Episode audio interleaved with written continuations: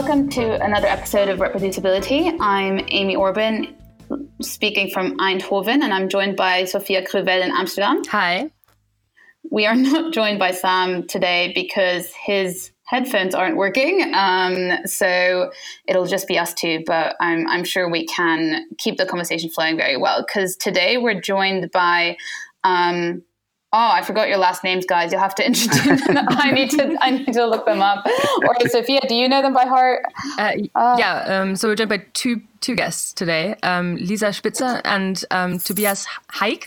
Is that how you pronounce it? I hope that'd be bad Yeah, if I, like, that's as a. German person, wasn't able to properly pronounce a German name. I'm Um, also a German person. German people. Yeah. yes, Amy, you're also German, but you've like you you you have like uh, sort of den- plausible deniability on on it, you know, with your second passport and all. Yeah. yeah. Yeah. I won't be kicked out of the UK when Brexit happens. Ah, Happy days. but yeah, so we're today we're going to talk about um, kind of how to document your experiments well, um, and yeah, a project that Lisa and Tobias have been working on to help people easily and reproducibly share experimental procedures, which um, sounds really cool, and I can't wait to to hear more. But maybe. Um, Lisa, do you want to introduce yourself, kind of what you're doing at the moment, um, where you're based, etc.? Yeah, um, yeah, of course. Um, yeah, I'm Lisa Spitzer, and um, I'm currently doing my master's degree at the University of Cologne. And um, I'm also working in the Department for Research Methods and Experimental Psychology. And um, there I met Tobias, and uh, he asked me if I wanted to join him in his uh, project, which I did. and uh, so here we are. Cool. And and Tobias, so I hear you're not no longer based in Cologne, or Yeah, that's correct. I, I moved to Mannheim last September. I'm now at GESIS, the Leibniz Institute for Social Sciences, uh, where I'm a postdoc and working on open science. My, my job title is open science enthusiast. um, so we might get into that later uh, today. um, but yeah, um, I, What- I did what my PhD in? Cologne. What is GESIS GESIS is for those who don't know? yeah, it's a Leibniz Institute, so the big Leibniz research community. Um, there's like a number of different institutes throughout Germany, and uh, GESIS is for the social sciences. So we provide infrastructure for everything related to social sciences, mostly sociology and political sciences, but of course also touching psychology. Um, anything from uh, postprint servers to data archiving to data collection um, to open science, basically. Sounds like the whole whole smorgasbord of open science. Yeah. um, Sophia, so how do you want to explain how how it came to be that Lisa and Tobias are now on the pod? Yeah, of course. So I met them um, at the Open Science Conference in Trier in wait March, right? Um, pretty sure. Um, I'm glad, man. um, yeah, and um, so you presented uh, your project on um, well, Tobias presented the project um, on um, using screen recordings to work more reproducibly, and I thought that was pretty cool. Um, like a, like, a, nice addition to to working Thanks. more reproducibly. reproducibly. Um, and I thought that we should have them on the pod uh, to to advertise this more uh, to to other people and to, to open that discussion up a little bit maybe as well on like what kind of things we should be adding.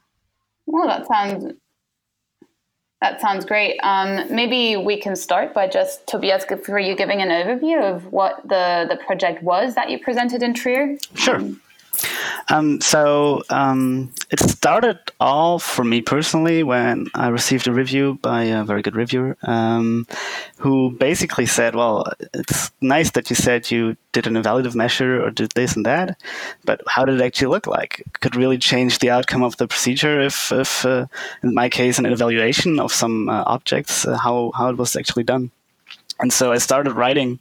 Um, like how the measure looked like and how many slider points and tick marks and whatever. And I figured this would be just way too much space and it would be just one issue uh, out of many where you have to describe something with words in detail. And um, and I've heard about the idea about just you know just record a video and upload it and people can just take a look at it and it's really easy for others to to see what you've actually done. And basically, what I did then is I asked Lisa if she could do that for me uh, from her procedure, and uh, and she did. And then we just uploaded it, and the paper is published now. And then only afterwards, I figured that the work Lisa and, and I put in might be just useful to write it up. And, and Lisa basically wrote an entire tutorial she can talk about later. Um, but the the idea also was for me to actually just say, well, if you do not replicate a study, it could be either because the original effect isn't there, or maybe because um, there are small details in the study that are important that aren't written up because we don't know they are important because we don't write up our method sections in such a perfect detail that you can just reproduce the study perfectly. Uh, and so I thought it would be a very good tool to also use these screen recordings to actually report what you've done. And so replication studies can just make use of it, um, even if the original software isn't available or is only available for some people if they pay for it. And so I thought it would be a very nice solution for a number of, of small problems. Yeah. That sounds really, really interesting because I think it's becoming ever more an issue, you know, with more and more replications. And we were talking um, to Priya Silverstein last week about replications. That will also be a podcast where she said, you know, there were very small differences in her design that then once she couldn't replicate something, the author said that mm. um, those, you know, th- those might be influential in in the result, and it's ever more important to document your your methodology properly and as people say kind of a picture is more than a thousand words. Yeah. Um, but lisa how how does the kind of project work and how what does your tutorial paper kind of show the the reader? Um, yeah we um, chose one software um, to make an example. It's open broadcaster software. Um, and we chose it because it's uh, free. It doesn't add a watermark so it's um, pretty beneficial we thought. And then i started um, doing like 1000 screenshots at first um, because uh, we wanted to document all the steps you have to take so that um, every researcher uh, exactly knows what to do, um, has an introduction. So um, the, the uh, program is a bit difficult at first because it has many functions, but we uh, brought it down to the most important ones and documented this so that everyone can like take 10, 20 minutes to uh, get an overview and then start. And it's um, it's not as difficult as you might think at first. So this is a, um, what's the um, purpose of the tutorial. So how do you think that fits in with kind of a reproducible papers. So, do you still need to share your scripts um, to show kind of how you randomize, for example, or or how how should something like that slot in in a perfect world in kind of a paper? Mm. So um, I definitely don't think it can substitute the open materials. Uh, I think it's still uh, perfectly necessary to upload anything you have, uh, so people, like you said, can check your counterbalancing, your randomization. Um, just by one video, it doesn't really help, but it's just something you can add on as, as a description. Um, and it's quite easy, and it, it's especially easy for um, the reviewers and the peers who are taking a critical look at your paper to have a brief look at it. I mean, um, you might read a paper and you think, ah, it's kind of interesting, but you don't want to spend days researching the code and taking a look at everything. But you might take 20, 30 minutes to watch the video of the procedure. So it's just something you should add to it. It's nothing that can replace open materials or open scripts um, at all, I would say but it's more than just um, kind of like he's like the, yeah sort of framing it like that sort of being like you know it's, it's something nice that people can um, look at um, to have an easier idea of uh, of what is what is actually done. Sounds a bit like it's more like an advertisement for the paper right? But it's it's more than that isn't it? Oh yeah definitely. I mean uh, the likelihood of the video including more information than the paper, I would say, is quite big, especially in psychology. Um, and so, take my paper for example, very small study I did, um, nothing spectacular, just some pictures shown, and then afterwards an evaluation. But still, the video contains so much more information than uh, the text I wrote initially, or still have published now. And so, yeah, definitely, I'd agree that. Um, the important part is that it includes more information, and so reviewers and peers can be might find something critically in there that they think is important for new studies. Um, definitely. So is it um, like I'm trying to I'm trying to formulate this question. Um, so you so in the end, this is just screen capture, isn't it? Yeah. So do you think that there that such a project could be extended to capture more around an experiment? Because often, well, in MTurk studies or prolific studies, um, kind of screen capture is probably the most important thing, but a lot of times people now are also discussing about everything that happens around the experiment um, kind of how people are introduced and welcomed and where they're sitting etc so do you think that that you know that such a project could be extended to provide even more information about the, the methodology or, or do you think that kind of the most key information is part of the screen recording and you know that's why that piece of information might just be the most efficient way of documenting the process Mm. So, I mean, so just to make it clear, we're not asking people to actually film and upload the procedures by individual participants because uh, that could get you know a bit tricky concerning privacy issues. Um, and so, what we are suggesting is that you just record a procedure yourself, um, or ask Lisa to do it as I did. Um, and so uh, it would be difficult, let's say, to uh, you know upload everything the webcam is capturing from an online participant. That would be nice for us, but uh, that wouldn't be possible, I would say. Um, yeah, but uh, of course you can add it so you can actually film um, the lab environment and add it to the video. That could be a good idea. Yeah. I like that. Lisa, how to do that? I will uh, work on that. Um, um, yeah, what I like about the project is that it's so simple. I started with not knowing anything about um, screen recording, and uh, when Tobias asked me to do it, I um, I did a quick research online and I um, I looked on different products uh, which we could use, and then um, yeah, I started trying it um, for, for, myself. And um, with this tutorial now, people don't even have to do that, and it's um, it's really quick. It's easy. Um, I think with the recording of the environment or the lab, that would be really great because, of course, there are even more details that could influence the procedure, the results. But I think um, recording the screen on screen um, based research is like the first step um, and an easy step that one could take to include much more um, much more information than just writing it down. Yeah, I agree with the. So, would you suggest that re- somebody who's doing a piece of research, they can record their screen and then they just upload it to, for example, the OSF and, and share the link in their paper, or how how do you think that would work best? Yeah, uh, we um, don't encourage people to, um, as Tobias said, to record um, subjects um, during the experiment. But um, as we did it, we um, got student assistants and um, let them do the experiment once, twice. You you do have to test the experiment um, even if you're not recording, so it's uh, efficient to just run the recording with it, and then um, like um, let the person do it for uh, one time. Um, the whole experiment, and um, so you have an overview for the people that want to watch the procedure of the experiment later. Yeah, it would be really cool to even have kind of a database of all these different recordings of different people's studies because you probably I, I, don't know even very very small things might make such big differences. Like um, we i know that in oxford we use we have a qualtrics subscription and it automatically puts like the logo everywhere of the university.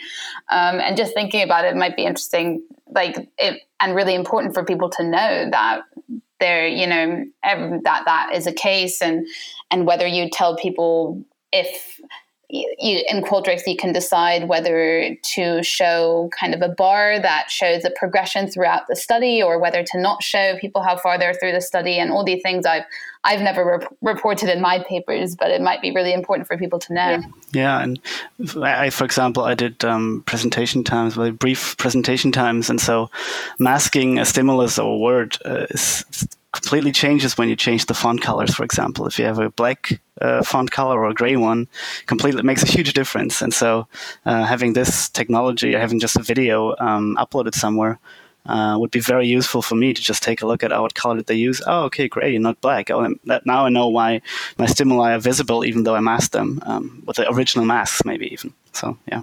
Yeah, um, we also got the um, argument that um, the effect should be robust enough or strong enough to not be influenced by such uh, small details. But I think, especially in psychology, we do have small effects and we do have effects that um, get influenced really easily. Um, like Tobias said with the um, with the stimuli that are just uh, shown for a small time, um, small amount of time. Yeah, I think that's an ongoing discussion, isn't it? With also with the large scale replication projects. Um, was it many labs too? I don't. I, I, don't remember who looked at generalization of effects over different populations, etc., mm. and how robust effects are. Mm. Yeah, but I mean, if uh, you know, so so we we're having these post hoc arguments, and they could be valid. They could be just post hoc arguments where people just keep on arguing. And I think in many psychology areas, you can just come up with post hoc arguments quite easily. Um, and so we can just go in circles forever and ever, or we could start recording our video procedures. And um, we're not really allowed to give any post hoc arguments anymore. I mean, it might be a big step um, I'm taking here, but still, I mean, um, if you say, well, it looks pretty much exactly how it looked like, and um, now um, those changes you say that might have been there um, are really not there, then um, we can maybe progress a little faster than we are progressing right now, where we are going in circles quite often. I would argue. So, like going in circles um, when it comes to replication. Yeah, exactly. Yeah, exactly. Well, I mean, so actually, I was wondering about the sort of the the, the replication aspect of this project, right? So I think at some point you you argue that um, that direct replication is is the most inform is the most informative way to go for replication. Well, if you don't find the effect. what, what, wait, okay, what, what do you mean? Well, I mean, if you if you can generalize an effect, I think that's that's a strong case for an effect. So uh, a direct replication, you know, it could be just some artifact that is producing some kind of effect, and then um, it's not worth any, anything. So having a replication, a conceptual replication, um, where you find the effect, that's I think worth most. But if you don't find the effect, let's say you change something, then a direct replication where you don't change anything or nothing that is of importance, or maybe you only change stuff that because time changed and concepts are differently now Okay. Then I think those replications are most informative. So only in this circumstances, uh, and then having the original materials and the know, knowing how it looked like, um, and if you don't find an effect, then well, maybe then it's some, either something so small even a video can pick it up, or the effect isn't real. That's what my argument.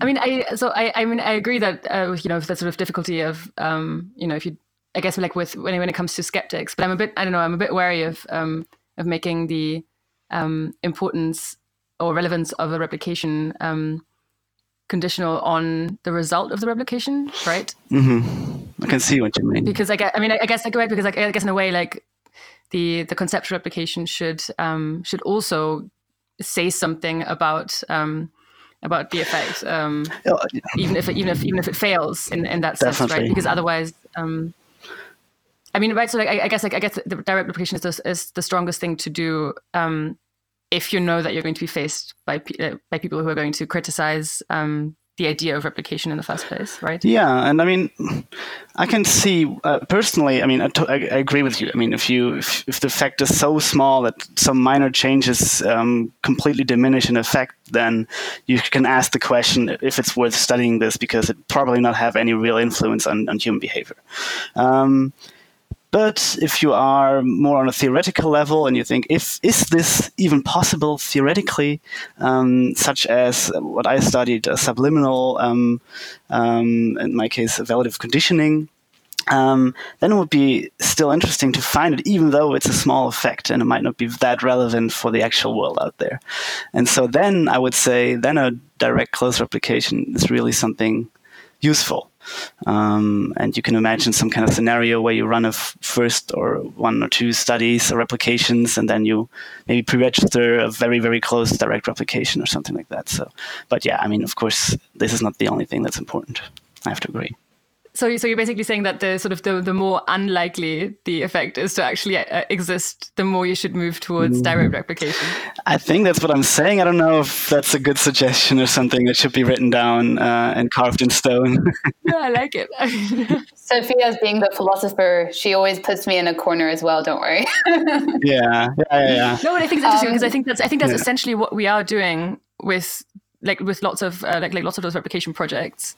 Yeah right? Like sort of like, the, the, the, like for some reason the the consensus is that direct replication is the way to go, even though that like I think clearly isn't the case um, when it comes to actual sort of accumulation of knowledge or whatever, finding like uh, yeah, get, getting to somewhere mm. that's that's closer to the truth.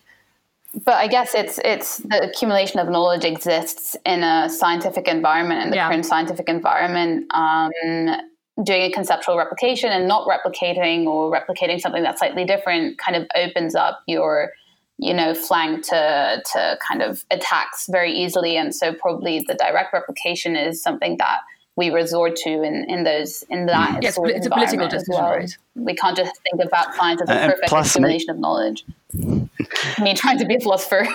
Making an argument for Lisa and my uh, paper is basically you can argue that well considering the methods aren't described that clearly currently, um, I can probably run a replication that looks quite okay on paper, but actually was a really, really mm. bad attempt.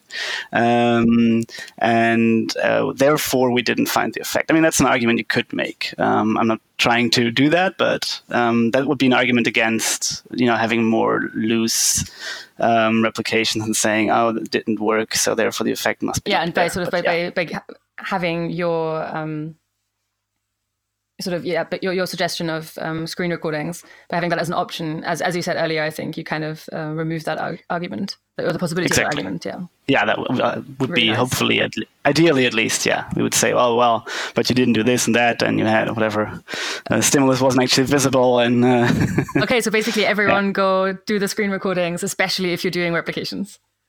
Yes, Oh no, no, no! Even, especially if you're doing original, original research, because that's what we want to replicate, maybe or maybe not.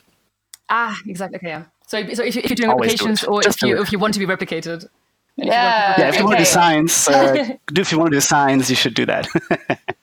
Beautiful summary. yeah. Well. Okay. Well, with that, um, with that beautiful statement, we will um, end the first half of the podcast and, and go into our break. You are listening to Reproducibility, serving you discussion of important issues in science and psychology, one mug of tea at a time. Do you like the taste of our podcast? Give us a follow on Twitter at Reproducibility, rate us on iTunes, and tell other early career researchers about us.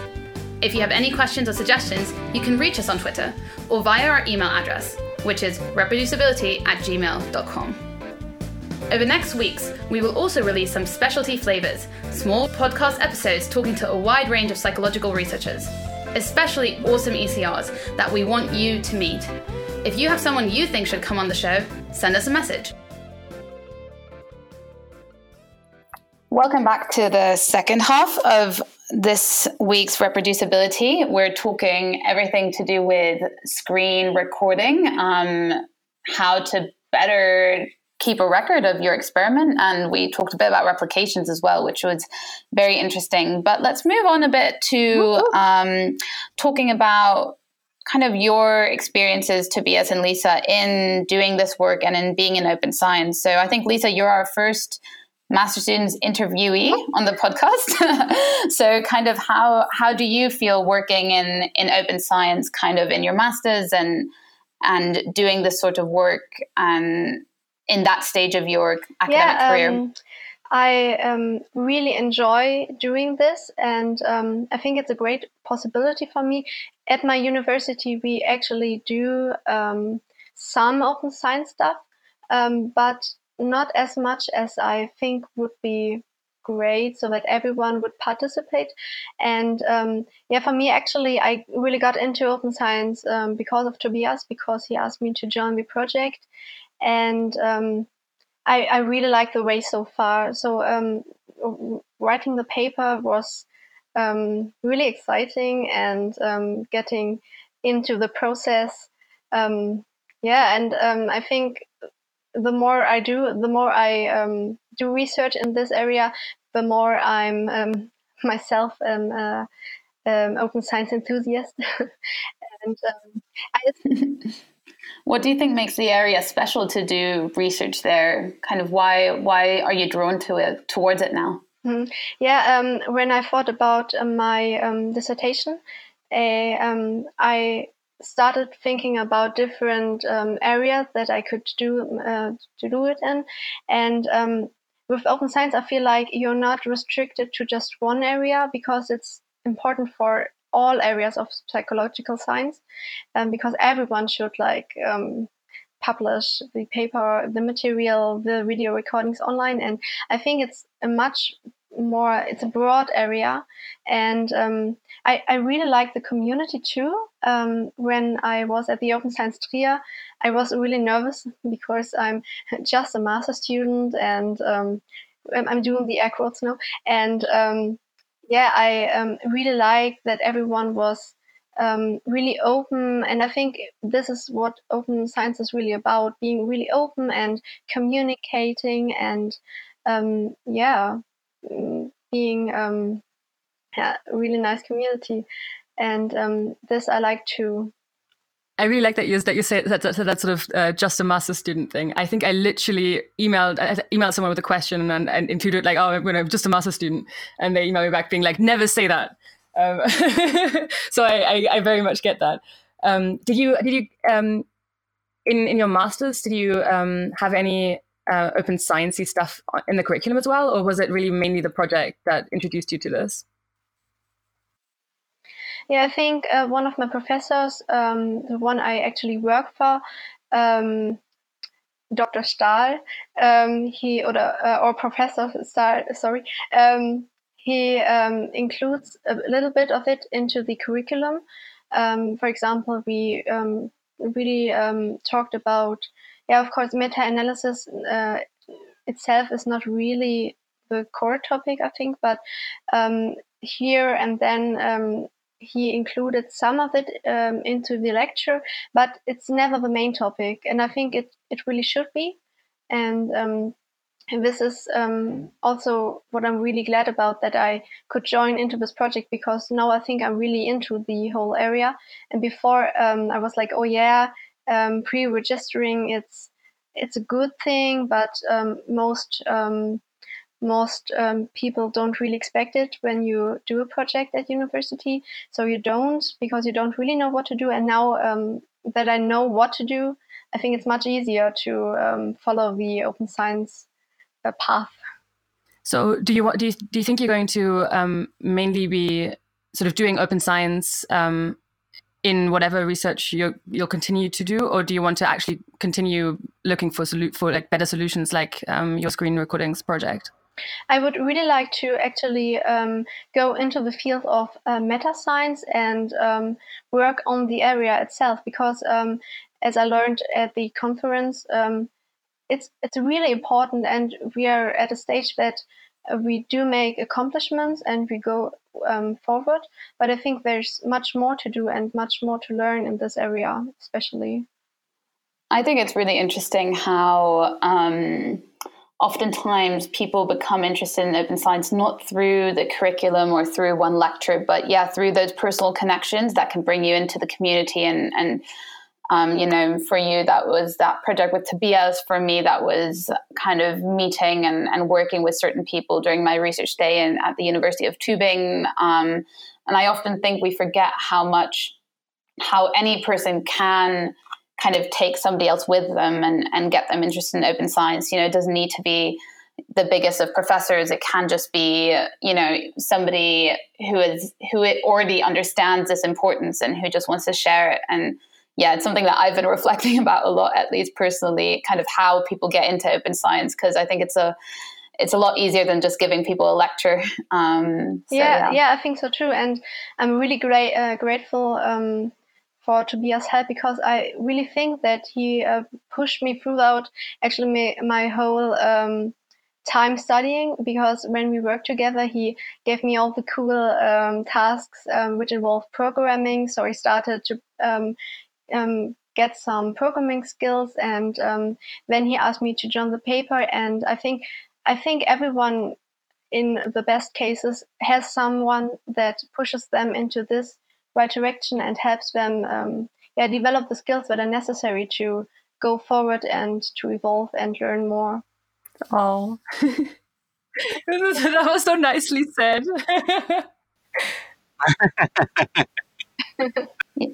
I'll just leave that there, Sophia. Well, and Tobias, you're now actually called, as you said, open science enthusiast. So, so kind of is that what does that actually entail? Except that being the best job description I could ever think of. Yeah, yeah, uh, and being very enthusiastic about anything uh, open science related. Um, well, um, I actually had to figure that out myself as well, a bit in the beginning. Um, but basically, I'm doing anything open science related, mostly related to um, what you can call open methodology or open methods. So um, documenting your uh, your experiments or your surveys uh, in sociology, um, and um, documenting your data analysis, um, pre-registration, and stuff like that. And of course, the main task or one of the main uh, ideas to achieve that other people are doing this is by giving them help, so training. Um, so I'm giving a few workshops every once in a while. Some are just for GESIS internally. So I'm giving a workshop on Markdown next week, um, which of course I haven't prepared yet, but enough time to go. Um, and um, I'll give a workshop on reproducible research in R and LaTeX and stuff like that. And then also we're hoping to write some guidelines on how to document your surveys. So it's mostly survey related then. Um, but so if you do a survey, what kind of information should be included in the paper, in the appendix, and the online supplementary material? Um, so ideally people have some kind of checklist. So they say, oh, okay, I should include the field time and the number of respondents and dropouts and what kind of dropouts and um, what kind of letters did I write them? Did I write them a reminder? How did it look like, etc. Um, those are maybe my main tasks currently. I'm sure I've forgotten something very important. Um, yeah. so, what do you? I guess you interact a lot through these workshops with people who are kind of in different places on the kind of mm-hmm. path to open science. Um, do, do you what do you what have you learned by interacting with kind of a wide range of people on the subject matter for example programming or being more reproducible? Are there any kind of things that what makes life hard for them or what drives them on. Yeah. I mean i think uh, this will not be a surprise to anybody working in academia but uh, the main argument is usually time. So it's like yeah it sounds great but uh, i'm not going to learn this and this language. I'm not going to learn python and r now just because i've been using stata for the last 20 years. It sounds great but i don't have the time. Um, and so i think um, i've been thinking about that last week actually and thinking about how can we incentivize open science and of course there are many ways um, publications and um, writing it into job applications but for institutions and departments i think one way is to, to give the people time and i mean how can you do that is if having open science enthusiasts being everywhere uh, helping you with your um, methodology with um, maybe for example screen recording or stuff like that. So that could be but that's one main takeaway I'm getting is is just time. Uh, and the other one I forgot. I had another point. Maybe I'll come back in a second. time is just. I mean, yeah, I want more of it. yeah, I don't know. I don't have any time uh, left here. Um, I'm sorry. Word. Yeah, no, I can. I, I, I very much recognize that. I think Sophia, you're currently writing your thesis, so time is probably also limited. Uh, I want like a time. I want a, I want a time turner. I want a time turner like in Harry Potter, like Hermione has. yeah. Who doesn't? yeah, I like that too. oh yeah. Okay, so you're just gonna leave. Well, I mean, so what we what we do so the guests that we've had on so far, and I think that's our plan overall, mm. is they've they've all been um, early career researchers, um, um, like like you two as well. Yeah, we end our I always forget. So we so we end our podcast with some questions, Sophia. But I always forget what the questions are. Do you want to? Do you want to? what are the short answer questions? So one thing we do always ask is kind of is, is about you know sort of your experiences. Um, well, not you doing so like kind of like what you would um what you would say to um, some, someone else who's an early career researcher on like how um, how to incorporate open science um, into their research like how yeah if, if there's anything any roadblocks that you you've encountered and how you how you've mm-hmm. overcome them um, yeah so that's that's that's one lisa do you what how did you incorporate how do you think other master students can incorporate open science into their research if they don't have somebody as wonderful as Tobias in their life? Um, yeah, I think that um, the most important part is to um, just try different things. And for example, just um, if you want to try something like screen recording, you can go online, you can do your own research like I did when um, I did um, the project for work when Tobias first asked me. And it's not as difficult I think I would guess it's most of the time not as difficult as you might think at the beginning. And what I would also um, encourage people to do is to go to the uh, professors and um, if you do a project and they don't ask you to um, use open science methods, ask them if you could do it. Ask them if you could pre-register, um, if you could upload the material because um, you too have a voice and um, you can also change the course of the of the project. And um, you can incorporate these open science um, yeah, methods yourself if you take the initiative. Nice. Maybe you can, yeah. exactly. Maybe, maybe, maybe you can convince a, a professor who, who's never thought about it before. Yeah, that's good. I love the you should have a voice. and maybe don't don't move away from your principles or or try you know try your best not to i guess we can have a whole discussion about that later um, but yeah yes principles are very important but to, Tobias how how did you get um, into open science um, in the beginning you know now obviously now you're paid to be um, in yeah. open science but yeah of course. Um, you must have started somewhere it wasn't always like this yeah, I did. Um, so I think it's quite interesting because um, I did my master's and my bachelor's in the Netherlands in Nijmegen, um, and I was basic. I had an office um, at the social psychology department for my master's thesis. So I was kind of in the entire lab groups at every lab meeting. And that was in 2011 to 2013 ish. And so a lot of things happened uh, in social psychology. We had Diederik Stapel in the Netherlands, and of course, my supervisors all knew him. Um, we had the false positive psychology paper coming out. Um, and so that was very, very interesting. And for me, especially the paper um, was just showed me that there's something going wrong, and the Bem paper, of course, as well. Um, and so that was basically the start where I said, "Oh, I need to be more open." And we discussed the open science framework back then already uh, in the lab group. And then I came to Cologne, uh, teaching statistics um, from 2013 on, and just understanding it more and more. Uh, and then luckily, uh, Christoph Stahl, um, my supervisor, is convinced open science enthusiast himself as well.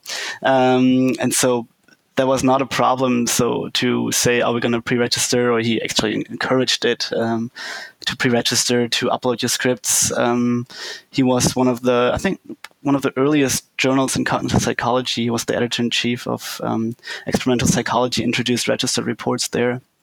Um, and so we we we switched. Uh, my first study I analyzed in SPSS with him, uh, and then afterwards we switched to all R Markdown. And um, with Frederik Aust in the same group in his papaja package, uh, there was entire workflow was based on that, and so it all came basically naturally because the entire group was um, pulling in the same direction, and so that's how I, yeah, couldn't resist doing open science. what would be your your one piece of advice to kind of your yourself when you were just starting in, in open science if you could give yourself one piece of advice looking back? Um, i guess my one it's just just take it step by step and know that it'll improve um, over time uh, and not from one zero to 100 uh, within a day. Um, because always comparing myself with people who are much better in r or much better in git or, or much better in all these different things um, and there still are because we progressed the same speed maybe. Um, but if i look back uh, i improved a lot. Um, and so just take it step by step little baby steps. Um, you can't do everything open within a day. Um, but if you start maybe for me was start learning r or start programming a bit better or upload your data analyses or your data um, and just take it step by step and you're in there for the long run, and you don't have to be all open in half a year. It's fine if it takes a few years. I would say. Yeah.